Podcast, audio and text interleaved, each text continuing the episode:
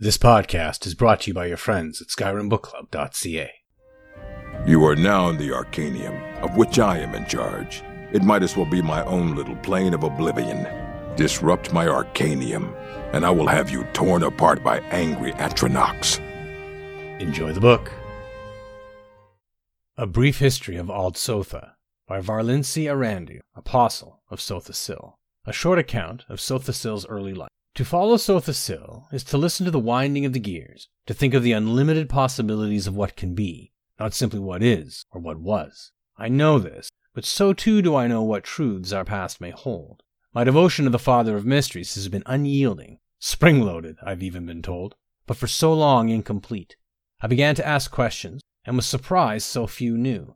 Where did our Lord come from? I received a name, but not an answer. Ald Sotha. I was quick to find my own answers, not within the cautious words of others, but in the honest pages of books. My first discovery is that all information I would find was of the Ald Sotha that was, for the town was destroyed long ago. It was the homestead of the minor house Sotha, and how strange to write the word minor with any regard to my lord's name. But from all my research I can only conclude such, as they are known for no great deeds or any particular skill.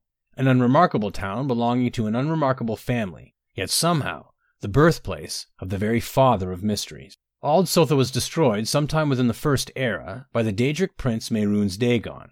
There's very little speculation as to why the Prince of Destruction wished to eradicate this town, and I don't believe there needs to be. Why try to piece together the reasoning behind a being of chaos? The result is still the same, and that is the death of everyone living within Ald Sotha. Everyone, that is, but Lord Set, rescued by Lord Vivec before either of them had obtained true godhood.